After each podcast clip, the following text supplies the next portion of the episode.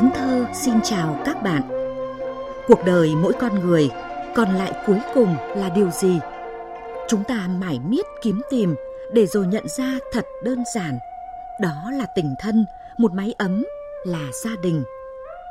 Tiếng thơ đêm nay dành trọn vẹn thời lượng để nhắc nhớ về giá trị ấy qua chùm thơ về ngôi nhà tổ ấm của các nhà thơ Huy Cận, Lưu Quang Vũ, Lâm Thị Vĩ Dạ, Lương Ngọc An – phần tự thể hiện các sáng tác viết cho con của nhà thơ Tạ Văn Sĩ và chùm thơ nước ngoài viết về hình ảnh trốn trú ngụ bình yên.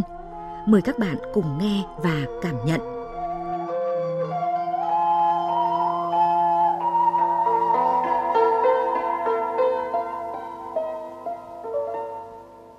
Các bạn thân mến, ngôi nhà trước tiên là nơi che nắng, che mưa, rồi qua thời gian gắn bó dần trở thành nơi lưu giữ những sự kiện kỷ niệm riêng tư của cá nhân, gia đình. Cũng có những ngôi nhà ta chỉ nghĩ đến thôi đã muốn quên vì toàn kỷ niệm đau lòng. Nhưng dẫu sao, đó cũng là một phần cuộc đời của mỗi người. Ngôi nhà ta ở bao năm tháng như áo lót mình dính thịt da. Trong nhà đứng tưởng thân ta đứng, lặng khỏe nào hơn dáng cửa nhà. Một ngày mùa thu cách đây gần 50 năm, trước ngày thống nhất đất nước mấy tháng, nhà thơ Huy Cận đã viết bài thơ Ngôi nhà giữa nắng với những câu sóng sánh niềm tin yêu với cuộc đời và tổ ấm. Giọng ngâm nghệ sĩ ưu tú Vũ Kim Dung hòa cùng điệu hoan ca vừa thiêng liêng vừa dung dị ấy trong tâm hồn thi sĩ tràn đầy cảm hứng vũ trụ.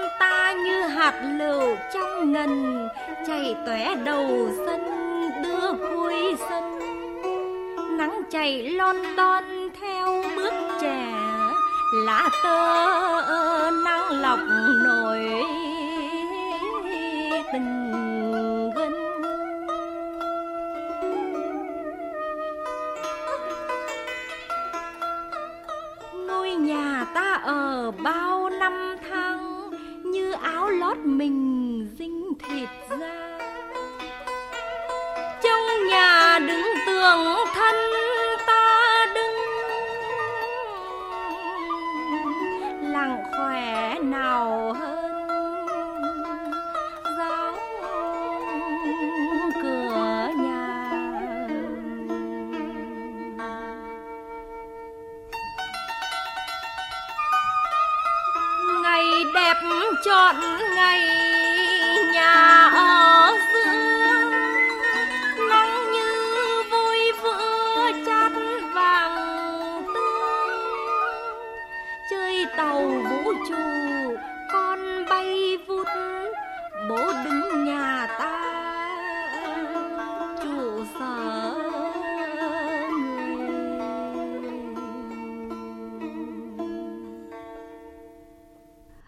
cứ phải là lầu son gác tía, cung điện nguy nga, nhà cao cửa rộng, dẫu chỉ là một mái nhà đơn sơ nhưng được chăm nom để trở về sẽ thành thân thuộc.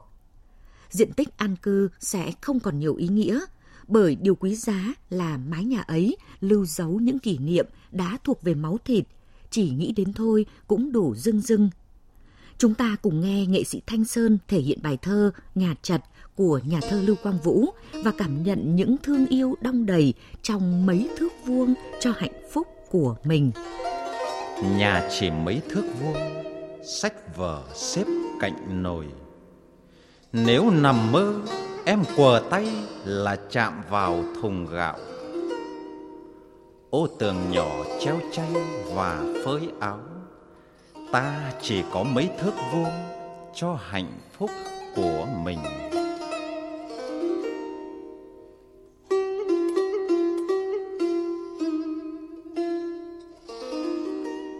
Nhà chật như khoang thuyền hẹp nhỏ giữa sông. Vừa căng buồm để đi, Vừa nấu cơm để sống. Phải bỏ hết những gì không cần thiết, Ta chỉ có mấy thước vuông Cho hành lý của mình. Khoảng không gian của anh và em. Khi buồn bã, Em không thể quay mặt đi nơi khác anh không giấu em một nghĩ lo nào được. Ta chỉ có mấy thước vuông để cùng khổ, cùng vui.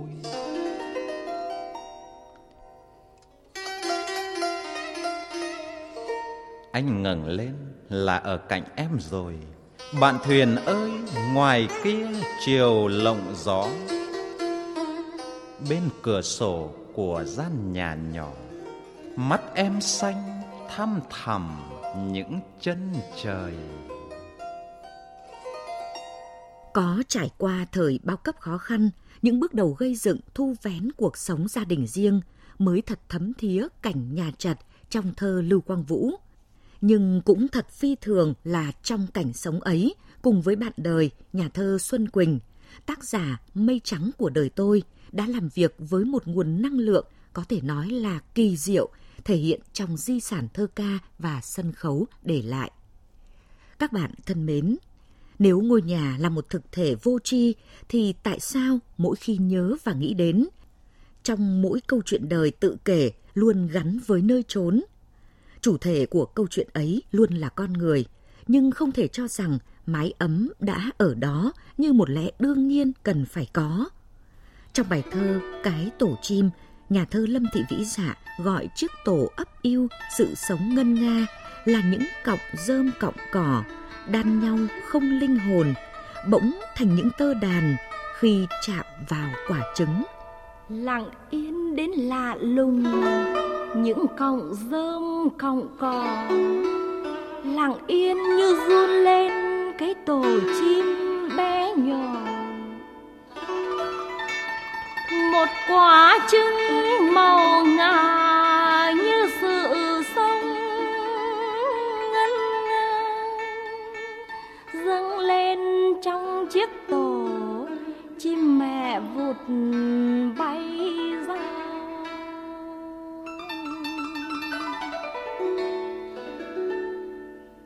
Chiếc tổ đứng một mình với nặng đầy quả trứng tổ trải hết lòng mình trong lặng yên đầm thăm từng cọng rơm, cọng cỏ đan nhau không linh hồn, bỗng thành những tơ đàn khi chạm vào quả trứng. Rồi như là quả trứng, cho chiếc tổ trái tim nóng bừng nhịp đập. Trong sắc chẳng im lìm.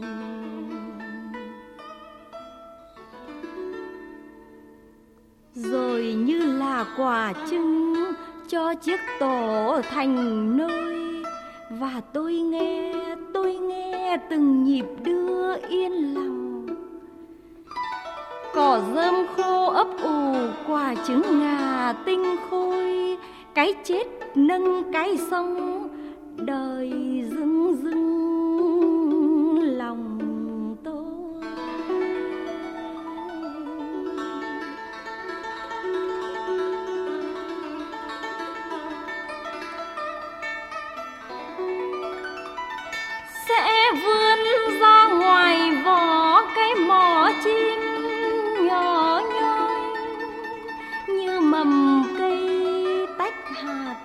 tha thiết nhủ lên đời.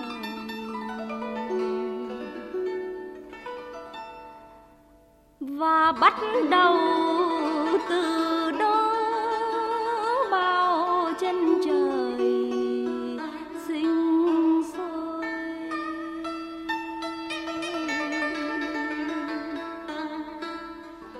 Trong những giờ khắc cô đơn chống chánh nhất một tổ ấm với những dáng hình, những cử động bình thường nhất như một ngọn đèn, gian bếp, tiếng nước sôi, tiếng radio cũng gợi niềm khao khát. Sau mải miết kiếm tìm vẫn là một thôi thúc trở về để được bình yên. Nhà thơ Lương Ngọc An nói về điều đó trong bài thơ viết bên cửa sổ ngôi nhà không phải của mình. Khuya lắm rồi, dừng chân phố vắng. Bên kia đường có ngôi nhà không phải của mình. nơi ấy chưa một lần ta đặt chân. Nhưng ta biết nó xinh và thơm tho như gương mặt người vợ. Nó đủ đầy và viên mãn như nụ cười trên môi người chồng ngôi nhà ấy. Giờ này chỉ một ngọn đèn duy nhất sáng sau ô cửa nhỏ.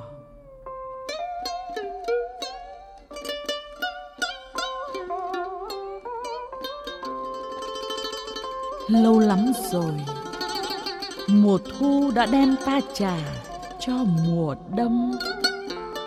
Bên cửa sổ ngôi nhà không phải của mình.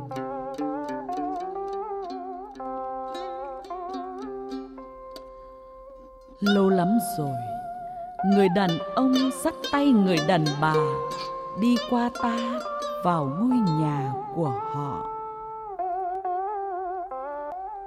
Những ngọn đèn lần lượt bật rồi tắt, nhưng chẳng có ngọn đèn nào của ta ở đó. Những ô cửa lần lượt mở rồi khép, và cũng không có ô cửa nào là ta.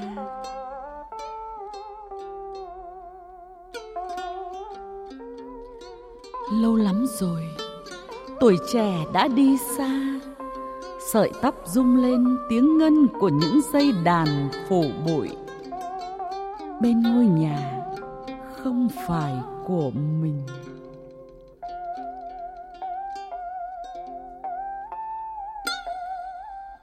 Lâu lắm rồi. Nơi đó, bát đũa đã ngủ say trong chạn nước đã thôi xối trong bồn tắm. Lâu lắm rồi.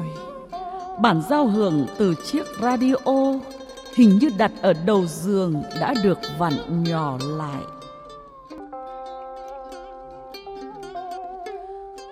Những bóng người đã thôi thấp thoáng sau khung cửa ngoài này vẫn gió. Tiếng thở dài, không biết giấu đi đâu.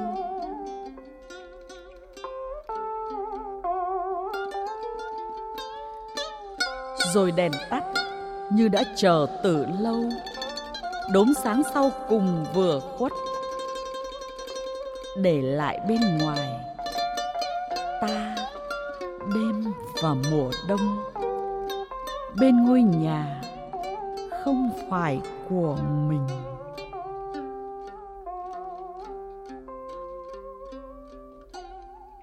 giọng đọc nghệ sĩ ưu tú Hương Dung vừa gửi tới các bạn bài thơ viết bên cửa sổ ngôi nhà không phải của mình, một sáng tác của nhà thơ Lương Ngọc An. Các bạn thân mến, bất cứ một người làm thơ nào, dẫu cuộc đời chắc trở hay bình lặng, khi đã được làm cha làm mẹ, họ đều có những vần thơ viết cho con. Cũng là chừng ấy ký ức thương yêu quen thuộc như bao nhiêu ông bố bà mẹ. Nhưng mỗi bài thơ lại đong đầy những cảm xúc riêng gắn với mỗi số phận cuộc đời. Trong những câu hát vụng về của người cha trong bài Lục Bát Du Con, nhà thơ Tạ Văn Sĩ ở Con Tum tâm sự về cuộc đời muôn nỗi như muốn nhắn nhủ với con thơ. Ơi à, con ngủ cho lâu, du con ba hát đôi câu thuộc lòng. À ơi, con ngủ cho nồng, ru con ba hát lòng vòng đôi câu. Ba nào biết hát gì đâu, chẳng qua cao giọng nghêu ngao bất ngờ. Một đời chỉ biết làm thơ, làm sao tránh khỏi dại khờ hỡi con. Ơi à, con ngủ cho ngon, mẹ còn đi vắng dỗi hờn ba chi. À ơi con ngủ say đi, thương con ba chẳng biết gì ru thêm.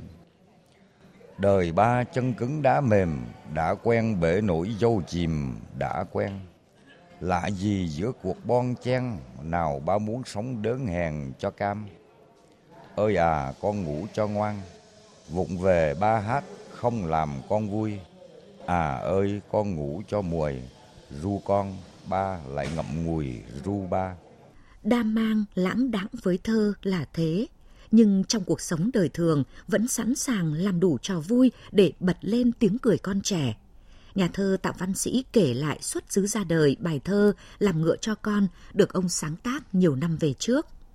Con nít chứ mà, nhiều khi nó cứ nó bắt mình bò xuống, làm ngựa làm bò, cho cởi đùa vui vẻ mà. Thì có một lần á, quỳ lê lết làm ngựa cho con nó cười vui á, thì tôi cũng có cảm xúc, nghĩ về cái cuộc đời của mình. Thế là tôi đã viết cái bài làm ngựa cho con. Mời lên chú nhóc của ba, yên cương đã sẵn, đường xa còn dài. Nào ta cùng tiếng một hai, con cười vui, ba mệt nhoài chân bon. Đời ba đâu biết cúi lòn, quỳ đây làm ngựa cho con vui đùa. Với đời ba trật đường đua, với con yên chí ba chưa mỏi chồn. Tóc ba con giật làm bờm, ngựa phi nước đại, lồm chồm không nhanh. Nhà mình chặt quá, thôi đành thả đều nước kiệu loanh quanh trong phòng. Lưng ba mưa nắng bẻ còng, hề chi con cứ vững lòng vui chơi. Mai kia con cứng chân đời, nhớ ba ngựa chứng một thời bất kham. Cuộc đời nhà thơ Tạ Văn Sĩ trải qua nhiều vất vả lo toan, nặng lòng với thơ ca, ông cũng không quên trách nhiệm người cha khi tất bật mưu sinh, dành cho con cái một tình yêu vô bờ bến. Tôi thì không muốn cũng cứ phải nói như vậy, vì mình cảm thấy suốt một đời mình uh, tất bật làm ăn lo toan thì cũng lo cho trọn vẹn được những đứa con. Bữa nay thì cũng tương đối các cháu nó cũng đã phương trưởng, dựng vợ gả chồng ổn định, nên là đó là một cái niềm vui mà tôi cho đấy là là một cái sự nghiệp lớn nhất trong cuộc đời, rất là tinh thần trách nhiệm, dứt khoát thế thôi.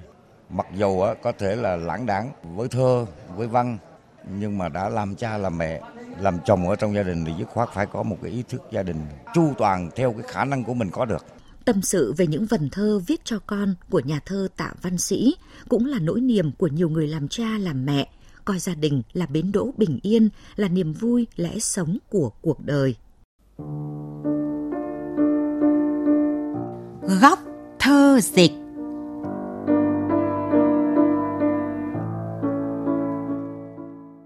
Các bạn thân mến, chỉ là những hình ảnh đường nét rất đối bình thường, thân thuộc mỗi ngày, cũng nảy sinh trong lòng người tình yêu tha thiết với nơi trốn mình gắn bó. Sắc màu và âm thanh của bầu trời trên mái nhà, với nhà thơ người Pháp Paul Verlaine rất đỗi hồn hậu. Chúng ta cùng lắng nghe cảm xúc ngân dung trong trẻo ấy. Bầu trời cao trên mái ngói Thực yên, thực xanh. Ngọn cây gần bên mái ngói Đung đưa lá cành. Chuông nào trời cao ta thấy Êm đềm nhẹ rung. Chim nào ngoài cây ta thấy Thê thiết ca buồn. Chúa ơi, Chúa ơi, cuộc sống dung dị, an hòa. Phố bên tiếng ồn vang vọng như gần, như xa. Anh đã làm chi anh nhỉ? Khóc dòng khôn nguôi. Nói đi lẽ nào bỏ phí thanh xuân một thời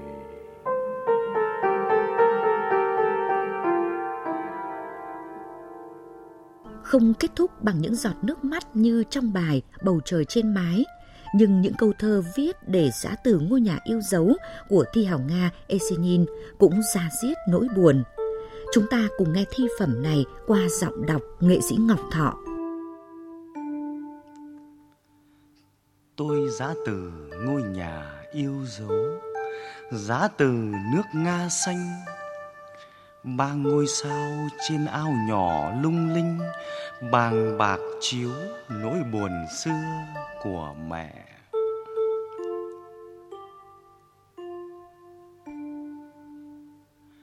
Trăng như con ếch vàng lặng lẽ nằm xoài trong nước êm như một chùm hoa táo trắng hiền chiếu vào chòm dâu cha ánh bạc.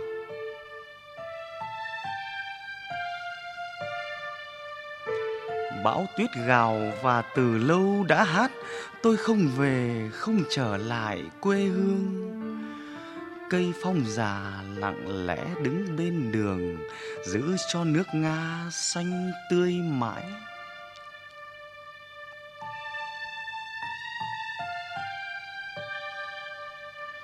Và tôi biết có niềm vui trở lại khi những hạt mưa hôn lá thắm bồi hồi. Và khi đó cây phong già bừng sáng như cái đầu của tôi. Những ngôi nhà là nơi lưu giữ một phần bản sắc của dân tộc. Trong nhiều sáng tác của mình, qua hình ảnh ngôi nhà nhà thơ thomas transformer chủ nhân giải Nobel Văn chương 2011, bày tỏ tình yêu với quê hương Thụy Điển. Mời các bạn cùng nghe một sáng tác như thế, bài Những ngôi nhà đơn chiếc Thụy Điển. Cây lộn xộn dáng đen, nhà ánh trăng bốc khói, một chiếc lều trôi nổi, ngỡ không sống lâu bền. Dì rào tiếng sương sớm, cụ ông mở cửa ra, run rẩy bàn tay già, thả con chim cú lớn.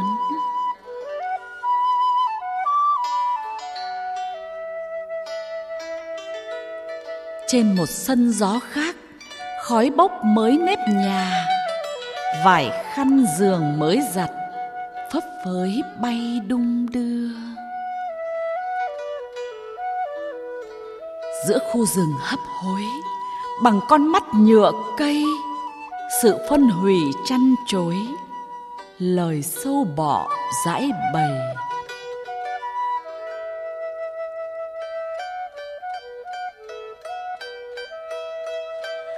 hè mưa lúa mì chín, một đám mây xối rông, con chó sủa trống không, trong đất hạt ẩn kín.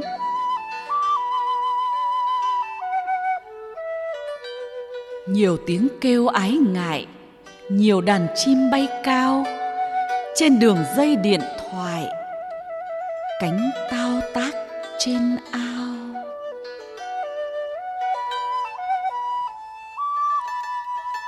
Nhà ven đảo dòng sông, ấp ủ trồng đá mới. Gió mải du làn khói, nung nấu cũ rừng.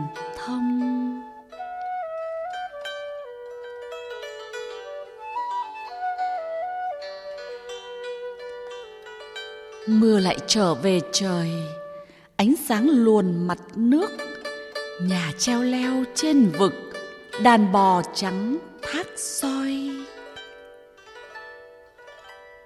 Mùa thu với chim sáo, thích thú hơn dạng đông, những người bước đạo mạo dưới chụp đèn mờ sương.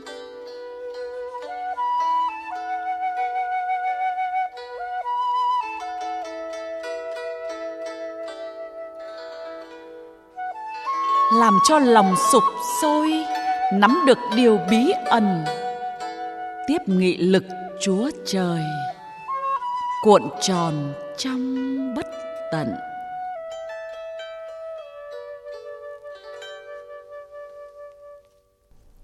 Khi rời xa căn nhà, từng có một khoảng thời gian gắn bó, người ta thường có cảm giác lưu luyến đó là cảm xúc đã được trưng cất qua thời gian năm tháng với bao kỷ niệm vui buồn Trong bài thơ viết về những căn hộ ở tòa cao ốc, cũng là một người Thụy Điển, nhà thơ Jenny Tunerdan đã viết.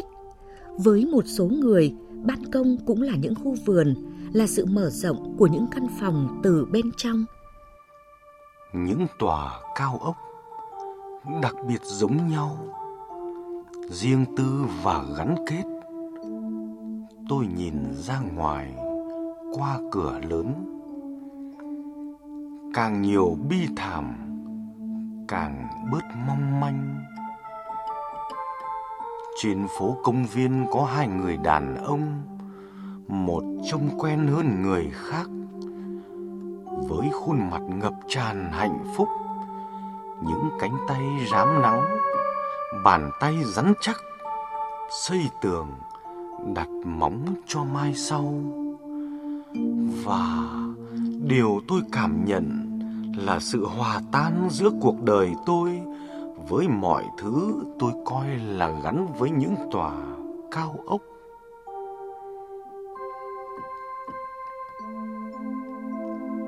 Không thể pha loãng được trí tưởng tượng và cỏ cây với một số người ban công cũng là những khu vườn là sự mở rộng của những căn phòng từ bên trong tôi chọn hoa hướng dương vì bông to và ý nghĩa tên gọi hướng tới mặt trời.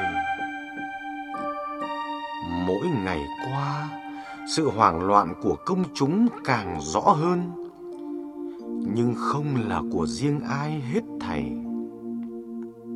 Bạn khép mắt, đi vào giấc ngủ bình yên và tự co người lại.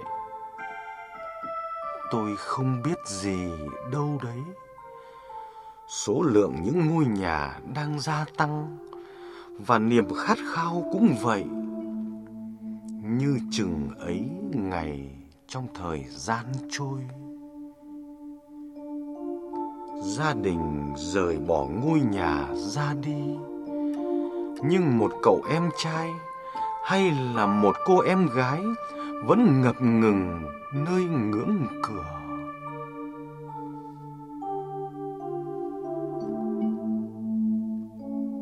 Các bạn vừa nghe nghệ sĩ Ngọc Thọ thể hiện bài thơ Mái nhà riêng của nhà thơ Thụy Điển Jenny Tunerdan. Mới hay, ở xứ sở nào thì tình yêu, niềm tha thiết với ngôi nhà, tổ ấm vẫn vẹn nguyên. Tới đây thời lượng dành cho buổi tiếng thơ đã hết. Cảm ơn các bạn đã quan tâm theo dõi. Xin chào và hẹn gặp lại.